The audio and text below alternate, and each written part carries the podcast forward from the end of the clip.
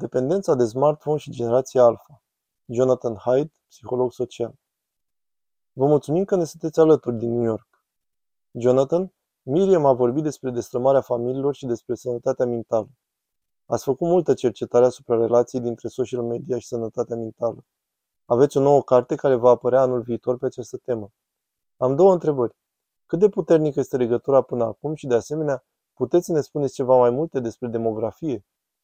Ceea ce vedeți dumneavoastră este universal aplicat printre toți tinerii sau există anumite grupuri pentru care efectul este mai dăunător decât pentru altele? Profesorul Jonathan Hyde, psiholog social și autor. Da, vă mulțumesc. Ce bucurie să fiu aici. În ultima săptămână am primit invitații de vizitare de la atâția oameni pe care vreau să-i cunosc. Îmi pare atât de rău că nu sunt acolo cu dumneavoastră, dar a trebuit să mă ascund pentru a termina această carte. Așa că iată-ne aici. Referitor la întrebarea dumneavoastră, lăsați-mă să vă dau o imagine de ansamblu. Ceva s-a întâmplat în jurul anului 2012. A început să apară cu ciudățenii în campus, în 2014, ceea ce m-a determinat pe mine și pe Greg Lukianov să scriem articolul Mofturile rațiunii americane. Am încercat să ne dăm seama ce a cauzat această nouă moralitate ciudată, aceste idei teribile. Ne-am gândit că poate social media are de-a face cu asta, dar nu știam în 2015. Apoi am scris cartea noastră și am publicat-o în 2018 și acum avem mai multe dovezi, dar tot nu a fost total limpede în literatura științifică. Dar chiar și astăzi nu este clar când ne uităm la cercetarea publicată. Dar când ne uităm la toate din jurul nostru, dacă vorbim cu profesorii, cu psihologii, cu părinții, cu membrii generației Z, nimeni nu apără copilăria bazată pe telefon. Toată lumea vede problemele. Și ceea ce am descoperit în generația celor de 20 de ani partenerul meu de cercetare e aici cu mine, este că dacă trasezi liniile trendului pentru depresie și anxietate, autovătămare și sinucidere, sunt relativ plate până în jurul anului 2010 și apoi totul s-a schimbat în lumea anglofonă. Schimbările încep să apară în jurul anului 2012, plus sau minus un an. De fapt, acum 10 minute, asistentului meu de cercetare a pus o postare care arată că ratele de sinucidere sunt la nivelul maxim în întreaga anglosferă, dar numai pentru fete. Așa că eu cred că asta e o descoperire reală.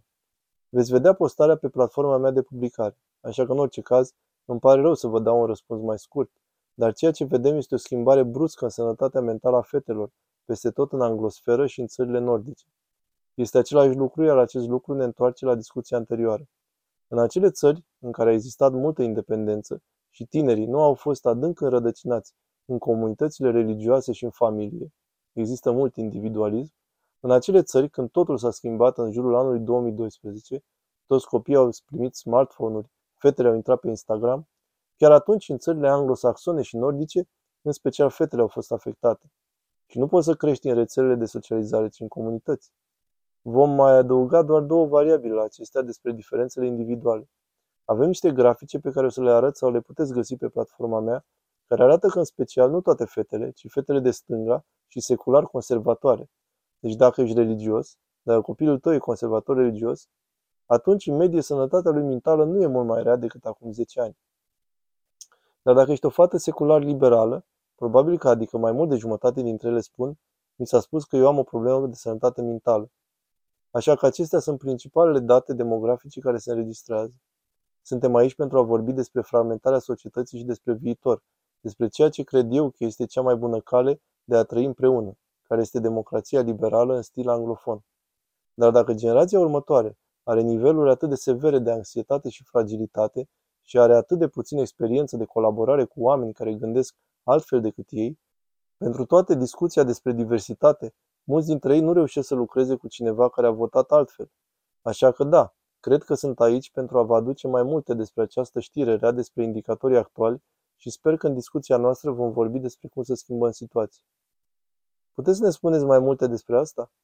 Spuneți că tinerii care merg la biserică sau la moschee sunt mai puțin predispuși la efectele secundare ale social media asupra sănătății mentale decât cei care nu au religia ca parte din viața lor. Jonathan Hyde. Da, așa este. Deci există mai multe motive pentru acest lucru. Dacă ne concentrăm doar pe social media, liberalii o folosesc mai mult decât conservatorii și fetele liberale o folosesc cel mai mult. Așa că Jean Tweng spune că s-ar putea ca fetele liberale să petreacă foarte multe ore pe zi pe social media și este incredibil de rău pentru sănătatea lor mentală, În timp ce copiii conservatori religioși nu. Dar cred că e mai mult decât atât. Și ce am învățat în timp ce scriam cartea, am început prin a mă concentra pe social media, dar acum văd că nu e vorba doar de social media, ci de ceea ce eu numesc copilăria bazată pe telefon. Așa că în toată istoria omenirii de milioane de ani, toate mamiferele se joacă. Copilăria mamiferelor e despre construirea creierului care se face prin joacă. Și oricine a avut un cățeluș știe că totul este despre joacă. Așa că am avut parte de copilăria bazată pe joc cam până în 2010. Am văzut date în Marea Britanie, nu mi-am cifrele exacte, dar era ceva de genul că 60% dintre copiii britanici în 2009-2010 obișnuiau să se ducă acasă la un prieten o dată pe săptămână.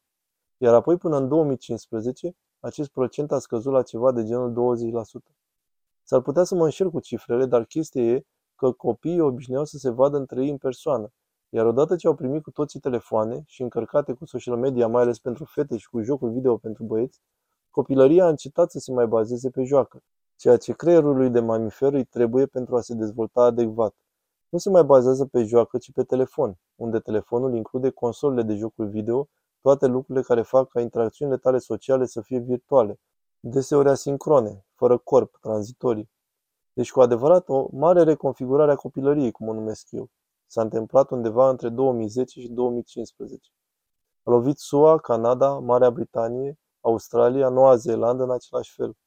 Noua Zeelandă puțin mai târziu, dar SUA, Marea Britanie, Canada sunt grăitoare în legătură cu ceea ce s-a întâmplat cu sănătatea mentală a copiilor noștri. O mică cercetare despre care platforme sunt mai bune decât celelalte. Adică, de exemplu, nu pot imagina. Eu am doi băieți adolescenți de 13 și 15 ani. O fată care are 10 ani și e destul de mică încât să fac cercetări pe Google și să opresc de la online dinainte. Dar crezi, de exemplu, că Instagram este mai dăunător decât știu eu Twitter? Cred că copiii nu prea folosesc LinkedIn, dar știți, trebuie să fii atent când folosești toate rețelele sociale media. Jonathan Haidt. Așa este. O distinție foarte utilă poate fi făcută față de cum obișnuiam să numim aceste lucruri, și anume sisteme de rețele sociale. Rețelele sunt utile pentru adulți, nu există nicio îndoială despre asta. LinkedIn este foarte utilă, oamenii o folosesc pentru a-și atinge scopurile. Așa că toate aceste lucruri, inclusiv Facebook, se numeau înainte sisteme de rețele sociale. Puteți face o căutare Google Trend pe această temă și veți vedea că acest termen a crescut foarte mult și apoi acest termen a început să scadă în 2010. Nu le mai spunem așa. După 2009 au devenit mult mai virale. Avem butonul like, retweet și nu mai este vorba de a conecta oamenii, acum este vorba de a performa pe o platformă. Așa că acum le numim platforme social media. Platformele pot fi utile și pentru adulți, dacă vrei să țipi și să strigi și să-ți promovezi brandul. Așa că aceste lucruri nu sunt foarte bune pentru adulți, dar îi lăsăm pe adulți să-și facă propriile alegeri. Dar cum rămâne cu copiii? Nu ar trebui să crească copiii jucându-se între ei și uneori să apară certuri și bătăi între ei și apoi să le rezolve? Sau este mai bine dacă stau cu toții pe o platformă unde pot spune lucruri în public, inclusiv în fața străinilor, iar apoi pot fi rușinați în public de posibil milioane de oameni? Unii dintre acești copii apoi se vor sinucide, cum este cazul lui Molly Russell din Marea Britanie, care este unul celebru, dar și în SUA sunt multe altele. Așa că pentru a da un răspuns mai concis, rețelele sociale sunt utile pentru adulți. Cred că rețelele sociale nu sunt deloc utile pentru copii. Copiii nu ar trebui să fie pe rețelele de socializare. Ei ar trebui să se joace în persoană. Platformele social media nu ar trebui să fie accesate deloc de copii până la vârsta de 18 ani. Este o nebunie că lăsăm copiii să facă aceste lucruri care le pot ruina viețile. Așa că Instagram este cea mai rea pentru sănătatea mentală a fetelor, din cauza comparației sociale și de asemenea sunt tot felul de noi forme de hărțuire care au loc pe Instagram. TikTok este probabil cea mai rea pentru dezvoltarea lor intelectuală. Cred că le reduce literalmente capacitatea de a se concentra pe ceva, în timp ce îi îndoapă cu mici bucățele de lucruri care au fost selectate de un algoritm pentru excitare emoțională, nu pentru adevăr. Nu știu dacă am vorbit despre asta la conferință, dar faptul că aproape jumătate din generația Z americană spune că i s-a dat să aleagă, susții Israel sau Hamas, de ce parte ești? Majoritatea americanilor sunt de partea Israelului, cu excepția generației Z care este împărțită 50-50. Exista recent o discuție pe Twitter care arată că dacă te uiți la ceea ce văd oamenii pe TikTok, puteți înțelege de ce. TikTok și Twitter sunt incredibil de periculoase pentru democrația noastră.